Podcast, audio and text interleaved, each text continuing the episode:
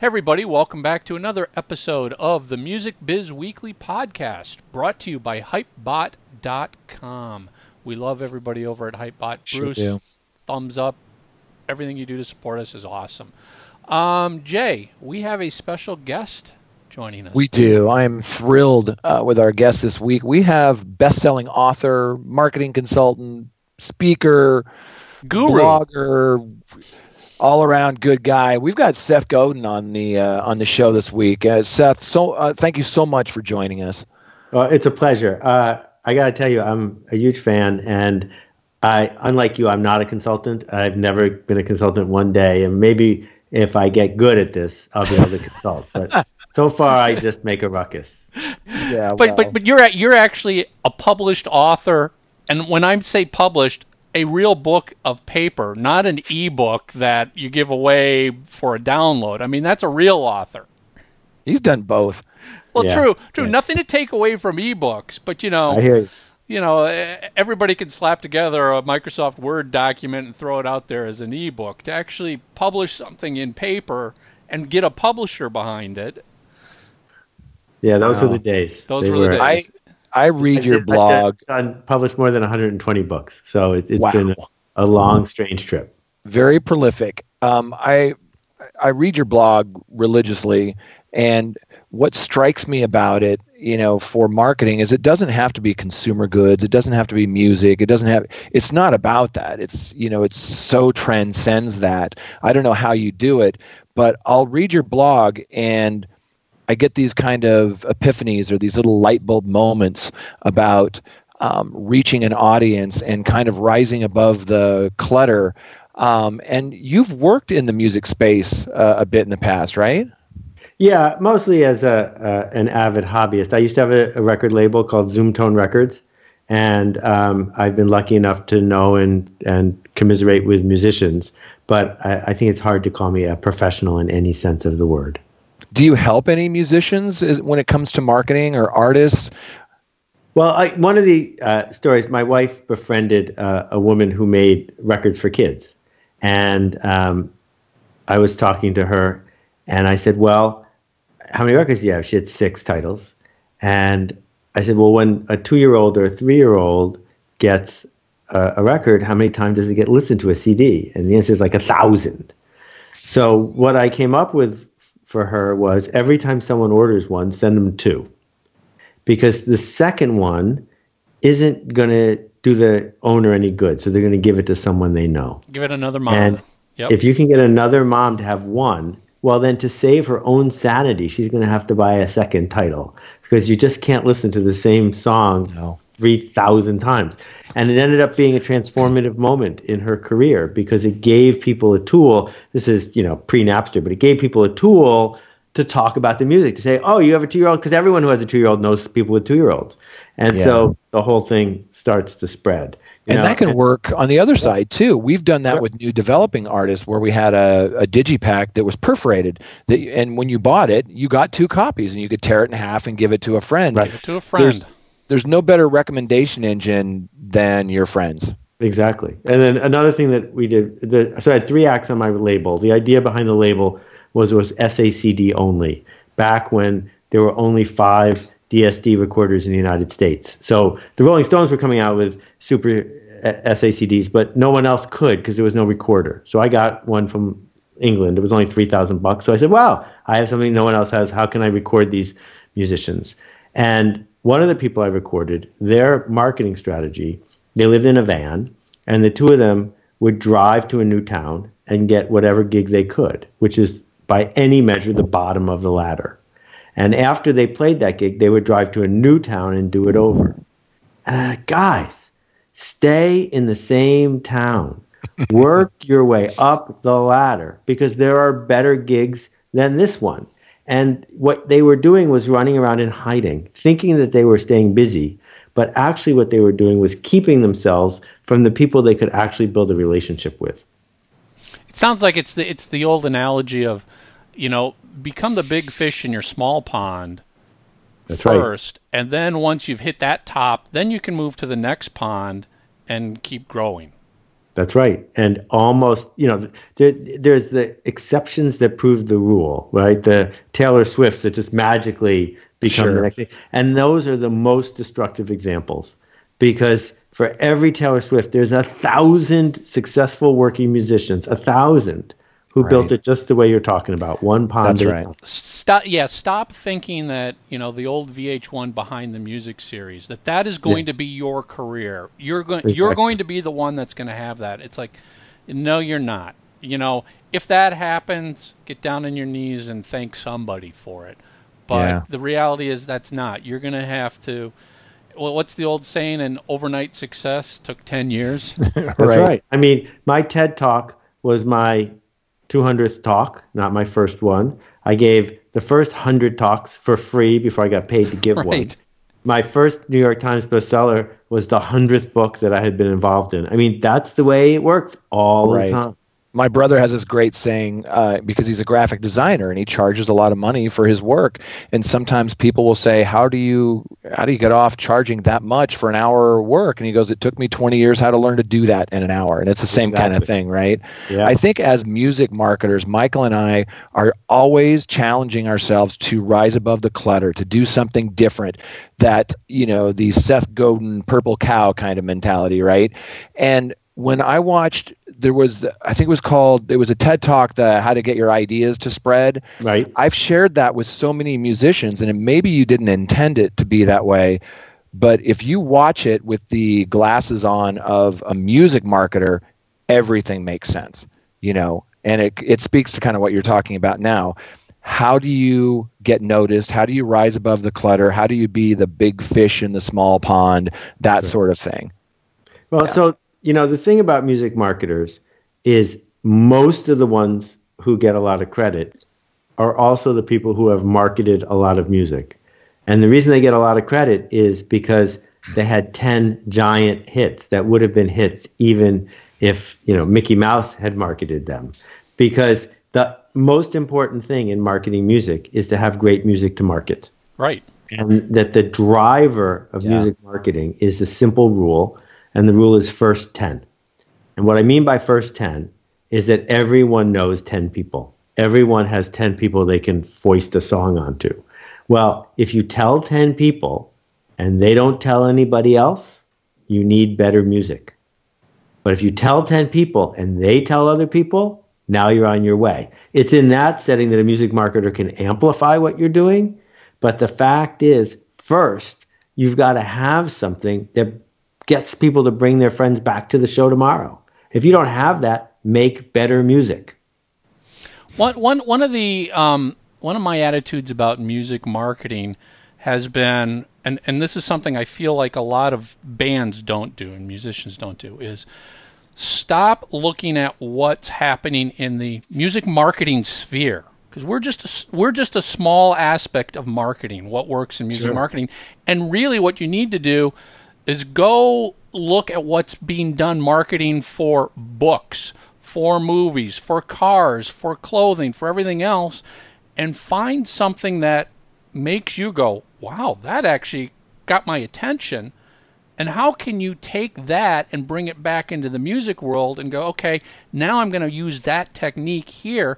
Because uh, let's be honest, in the music marketing world, I, I feel like the same thing gets beaten to death over and over and over. And to think outside of the box, you actually have to leave the mar- the music world to go outside of the box. Yeah, so here's something that's worth noting. A lot of people who choose to make music would like to say that marketing doesn't work on them. That marketing is for other people, but they they buy the right thing. And so when you ask that person, well, what kind of toothpaste did you use this morning? They're not going to tell you they bought some generic Chinese toothpaste. They're going to say, well, I bought Crest, but that's because I only get one cavity, right? And you ask them, you take a look at what kind of clothes they're wearing. You say, well, I, I wear Patagonia, but that's because I care about the environment. Well, you know what? All the things you do, the hat you're wearing, the car you're driving, the clothes you're wearing, you bought it because someone marketed it to you. They marketed it to you with a story, and the story resonated with you. And the, the premium that you paid, because we pay a premium for everything in our lives, the premium you paid was worth it because the story was worth more than the price. So here we are with free music for everyone. If you got a smartphone, music is free. So what are you going to pay for? You're only going to pay for something that's worth more than it costs.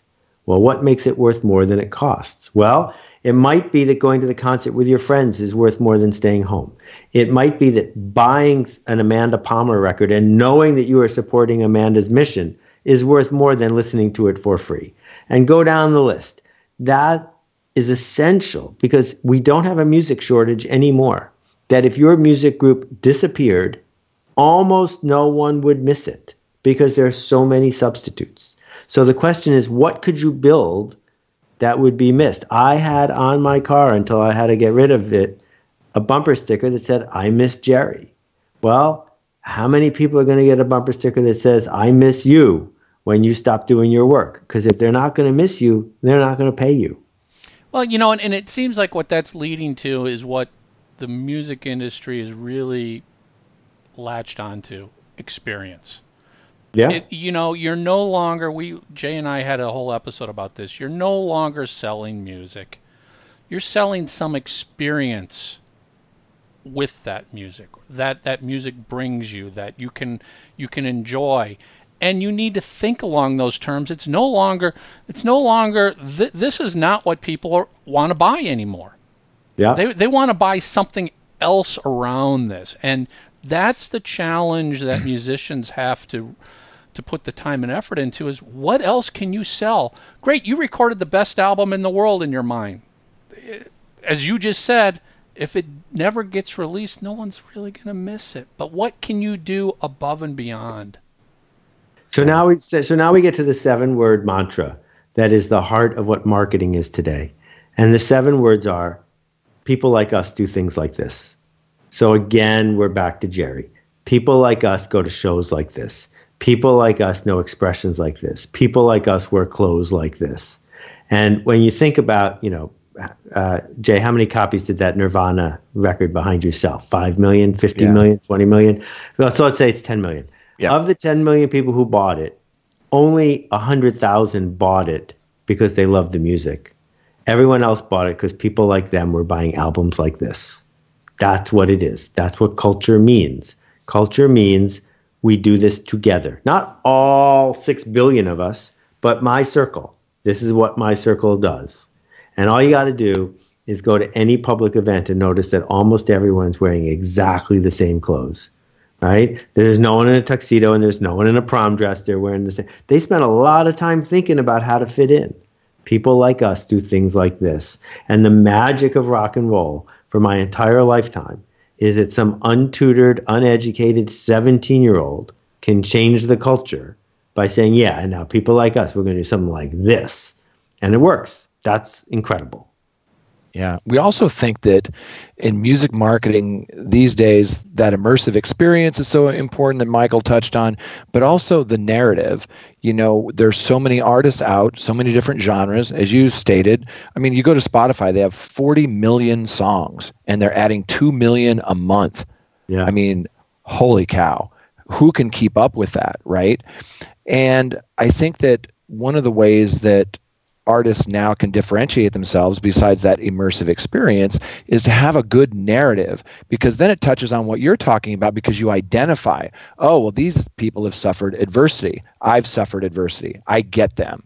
You know that sort of thing. And i counsel artists when they have a new record coming out don't just promote the fact you've got a new show and a new record.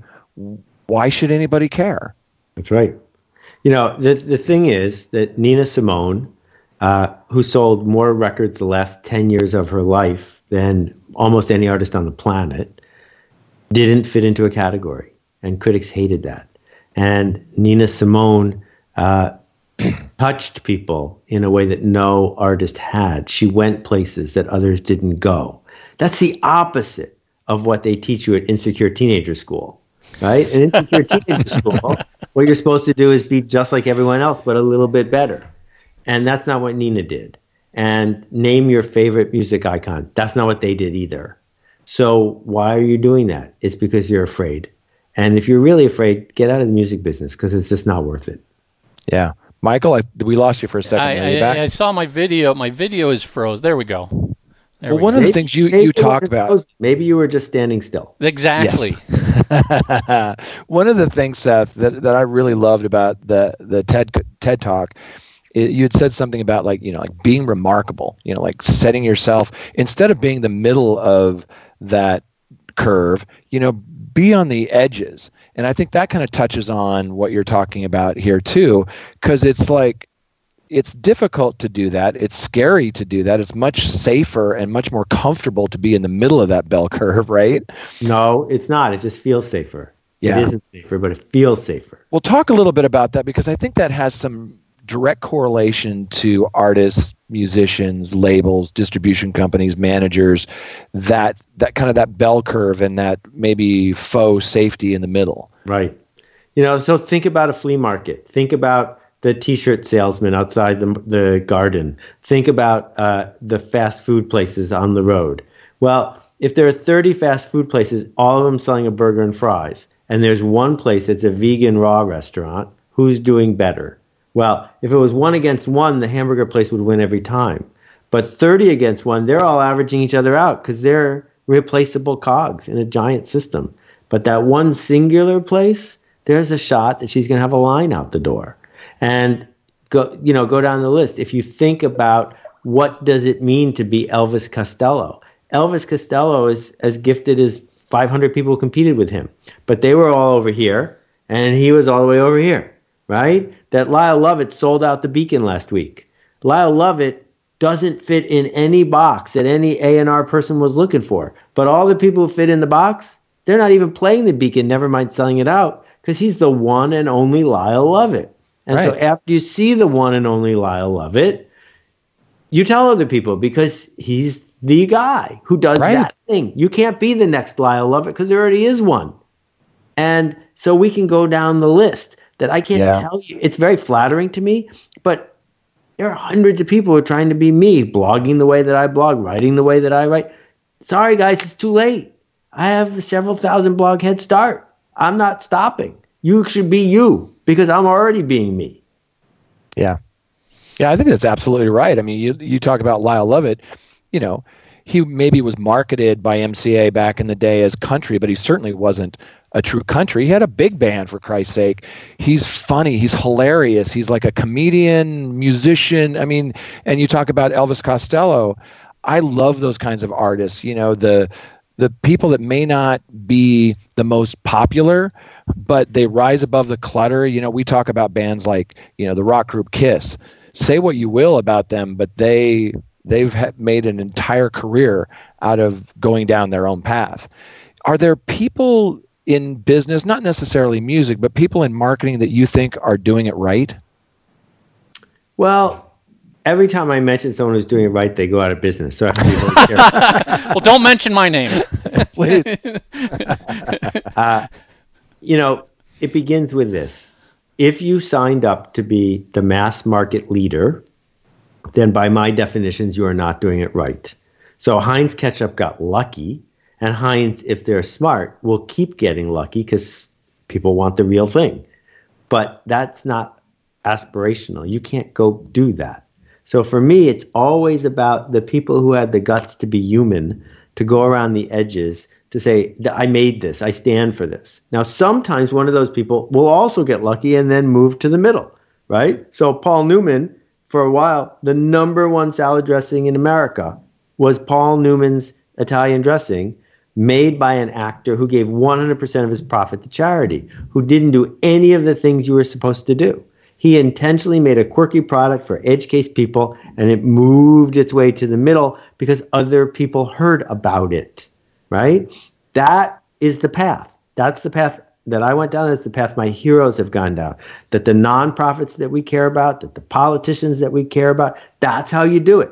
You start for the weird, you figure out how to delight them, how to become remarkable, how to be tribal, and then over time, if you're lucky, you'll move to the middle. If you're not lucky, go make something else. So Seth, Seth, uh, you know, as you were describing that, I'm I'm imagining did he did Paul Newman's dressing really move to the middle, or did the rest of the market move to where he was, and all of a sudden he became the middle of that mass. No, he he. What happens is people like us do things like this. See, the the weird person like me buys it when it's new because I buy things that are new. Right. And then I have a barbecue and people come over and they say, "What's that?" And I can have a whole conversation. The kids can't kids with cancer are going to summer camp because I bought the salad dressing. So now the boring person who wasn't paying attention and had been buying Wishbone for 20 years goes and buys Newman stuff because it's both fun, interesting, and it's also safe because Paul Newman is safe and because the story is safe and they heard it from me. So it moved its way all the way into the wishbone territory. It's not that the wishbone buyer is suddenly an interesting person who cares about kids with cancer. It's that people like us are buying dressing like this. So when when that happens to you, you as a product, a musician or whatever, do you need to do something to get out of the middle or do you stick to your guns and stay true to yourself? Right. So this is the dilemma. And we have seen musicians fall apart with their second or third record because they fall in love with being in the middle, right? They fall in love with being that flavor and they try to replicate it. The success. The yes. And the musicians that we really respect, the Joni Mitchells of the world, who turns around and makes Hejira, the people who confound their fans. Bob Dylan gets booed off stage by going electric, then he gets right. booed off stage again by going gospel, and then he gets booed off stage again. Right? That act is what makes you an yeah. artist, right? And you turn your back on the people in the middle who embraced you. And so what I, you know, I made the decision 10 years ago, 15 years ago. I'm not going to write the permission marketing handbook. I'm not going to write Purple Cow Volume 2, and I'm not going to dumb down my work to get to the middle. I don't want any new readers. If I get them, that's fine, but I'm not writing for them. I have enough. I'm writing for the people I got. That's hard to do if you're a public company. It's hard to do if you're trying to maximize. But when you do that, you know, then you're the Bay City Rollers. The Bay City Rollers went away because they kept trying to be the Bay City Rollers again when that was just a fluke. Right. One of the things I wanted to kind of pick your brain about is, you know, musicians always think about, I've got to market my product, the album, the CD, the single, the t shirt, or whatever. But there's a difference between marketing a product and remembering to market yourself. Market the musician, market the band. Because, and, and where I'm getting to is, you know, the very old analogy people want to buy you before they buy your product. They want to get to know what you're about. What what what drives you? How do I connect to you?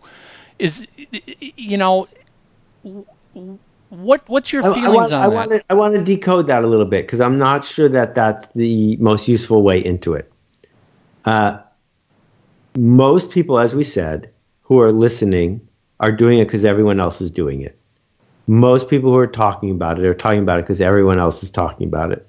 So there's a much smaller group in there, the the powerful sneezers, the people who are the, you know the, the patient zero of spreading these ideas. They want the narrative, right? So the masses, their question is, who else is going? Who else is going to be there tonight? I'll decide if I'm going if other people are going. You've got to figure out how to create that environment by being the dominant one in the smallest possible market. That if you can win at a high school or win at a zip code or win in a county, the odds of we're all going because everyone else is going go up, right? So you, you know, I grew up with Spyro Gyra and sure. Buffalo, New York, 1975, 77. They were the biggest jazz act in Buffalo, which doesn't sound like it's worth very much, but it was worth enough because the few jazz fans all found each other and we went together to the trough to see them. And that is what the musicians forget to do because they're in such a hurry to get on the tour bus. They're in such a hurry to go on the radio. They forget to mirror back to people. People like us were doing things like this. So I don't think it was Justin Bieber's story that got, you know, 10 million teenage girls into it. I think it was the first 300,000 teenage girls that got the next 600,000 teenage girls into it. How does Scooter create that mirror effect so it amplifies its way up? That's what a marketer can do. Should there be a story at the center like a drupe has a pit? Of course. and it needs to be authentic so you can live it, right? Now, authenticity, I'm ranting here, but authenticity doesn't mean that the Kiss guys were born with makeup on. That's not who they really were. Authenticity just means consistent. If you're willing to wear the makeup all the time, if you're willing to live the story all the time, then you have some real substance to the center of the story. But for me, in pop culture, however you define it, it's how do you get that dorm to all love this music? Because they're going to love it more because their friends are loving it. I, I, couldn't agree more. I think, you know, we touched on this a while back that people will ask, well, how do I, you know, further my career? How do I sell more, stream more, put more butts in the seats? And one of the answers, you know, we got from a guest was, you know, the best thing to do is to have a lineup around the block for your show, you know, because that speaks volumes. Right. It's real and it comes back to the, the, what you mentioned you know people like us right? You want to be a part of that event. You want to be a part of that crowd. You identify with that crowd. Pretty soon you know you're waiting in line for an iphone. Well why are you waiting in line for an iphone? Well that's a community. Those are people you know if you do, if you've never done that you don't fully understand that it's that's people like us Yeah. right. And it transcends the brand. And I think when you're talking about artists, they try to run before they can walk. You were talking about, you know, making sure that you've got things buttoned down at home and that you're driving, you know, your career at home and building that audience and getting those, you know, that line around the block. I think people miss that sometimes because they're trying to go so far so fast. But how do some of these artists get to that level? They get the butts in the seats. Yeah, and you know it's interesting. The jazz clubs of the world have pretty much uh, nullified any advantage that they had by creating this environment you go to that feels sterile now and not connected. That when you go to the Blue Note, you don't feel like you're a regular. That it's transient and well, we'll talk about that for a second, Seth, because like you know, you go to the Village Vanguard or something right. like that.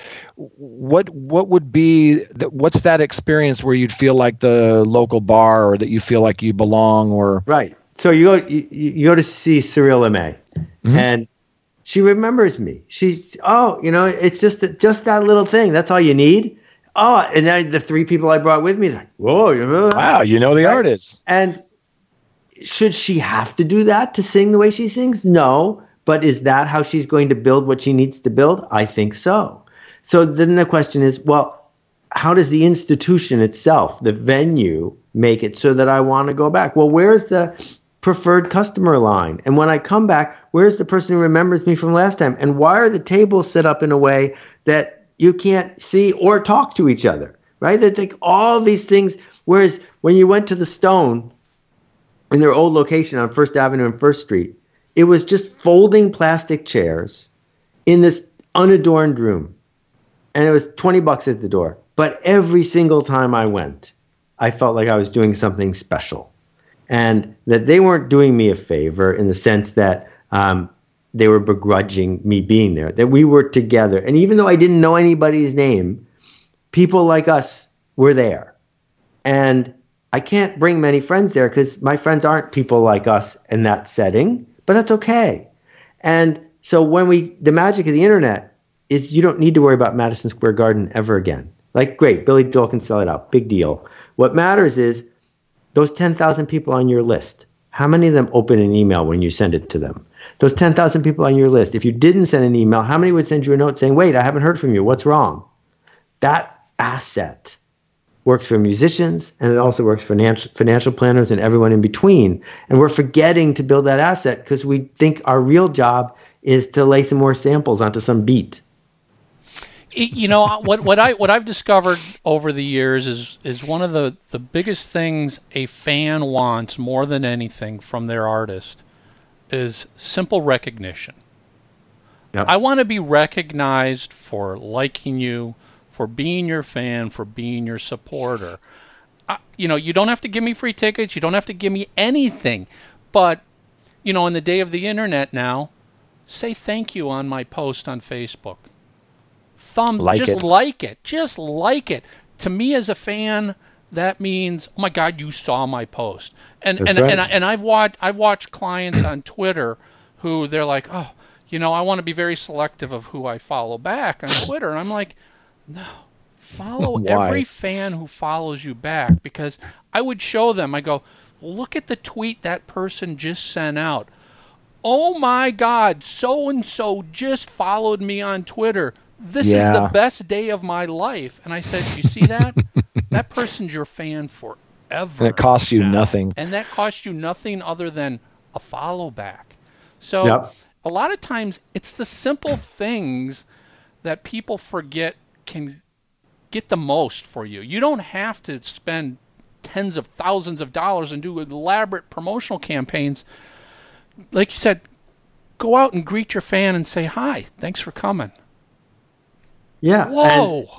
part part of the problem here is you might not be that good a musician and it's really easy to get hung up on so much of this other stuff to cover up the fact that deep down you realize it would be better if you were a better musician and being a better musician doesn't mean playing the notes in tune it means being able to bring something to the market to the stage that people are going to remember. Right. And all the smoke machines in the world aren't going to help if you can't find the guts to bring something special to the stage. Right. A good example of that is, you know, you and I both like music by incredible musicians. I mean, Cyril Amé's band. I mean, they're amazing. But I also like the Ramones, you know, and they're three guys in leather jackets. But when I was a teenager, I wanted to be like them. You know, Yeah. I saw the the cover of that album. It was like, I want to be like that. It was aspirational. You know? As a fan who still goes to concerts, there is nothing cooler than being in an arena. And and listen, I know the reality, but it still feels this way that when the guy on the stage is not so wrapped up in his guitar and his fingers moving a mile a minute, but is up on the stage, looks over to my section and does this. Now, Yeah. granted, he's pointing to 2,000 people, but I'm like, me? You're pointing to me? Yeah. yeah. You know, and you walk out of there, and that's a little, that's that little recognition, that's little connection. That's the thing that, that I think a lot of musicians forget what it's like to be a fan. Yeah. And maybe they never were because they're too uh, jaundiced by the machinery of the whole thing. You know, so I, I guess where I come around as we complete the circle is this is a privilege. It's a privilege to write and it's a privilege to sing. That something magical happens when a group of people are in sync to your beat or to your words. And don't get hung up on some billboard list that's easily gamed. And don't get hung up on, you know, who likes you today and who doesn't. Understand this is a gift you get to give, and you don't get to give it for very long. And if you can give it without reserve, without a comeback, just here, I made this, the more you get to do that, the better our culture becomes. Amen. Amen. So, Seth, where can where can our listeners and viewers find you on the internet? Well, if you type Seth into Google, um, there I am. Uh, I do run something called the Marketing Seminar. We're going to run it again in January. And if I was a musician trying to build my career, I think the Marketing Seminar would be 100 days well spent. Awesome. Awesome. Seth, this was I mean, this was just an honor. This was a great conversation. Great Thank you both. Thrilled that you joined us, Seth. Thank you so much. I really, appreciate, it. Take care. Take care, Alright, Seth. Bye bye. Bye. Um, loved it. Loved it. You know, Yeah. I, I could sit here and, and, and pick his brain for hours on, on thinking every topic, and it's and it's Yeah.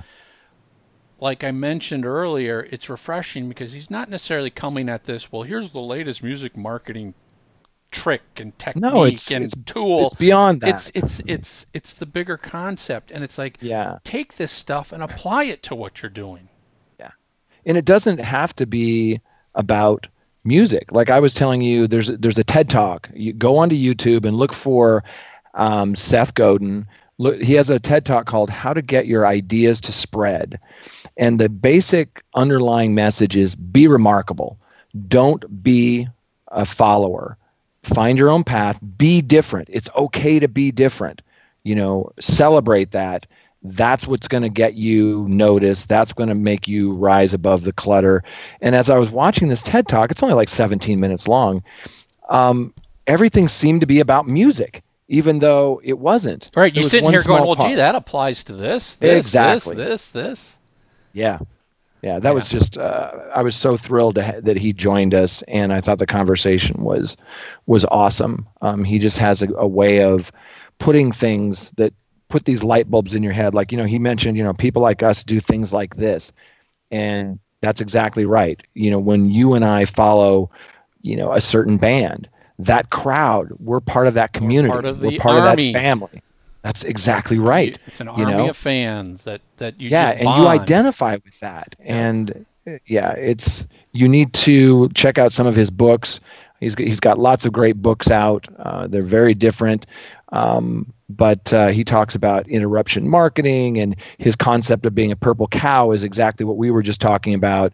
You know, of just being remarkable being different, standing apart. Yeah, yeah. Don't Great don't don't don't don't try and recreate what the best band in your town is already doing because yeah. they're already there. Don't be an imitator. Be yourself. It, it's always what it comes down to. Be yourself. That's what people Authentic. want. That's what people want to sign. That's what people want to buy records for. I want to buy. You want to support what is unique, individual, is real. Yeah, not a authentic. copy. Not a Absolutely. copycat. Yeah. Um, awesome. So there you go, everybody. Go go, go visit Hypebot. Check go out the latest Hypebot again. News. Yep. Yeah. should be visiting it every day. Yes. Um, I do. Yep. Music Biz Weekly podcast. We are out of here. We'll see you next week.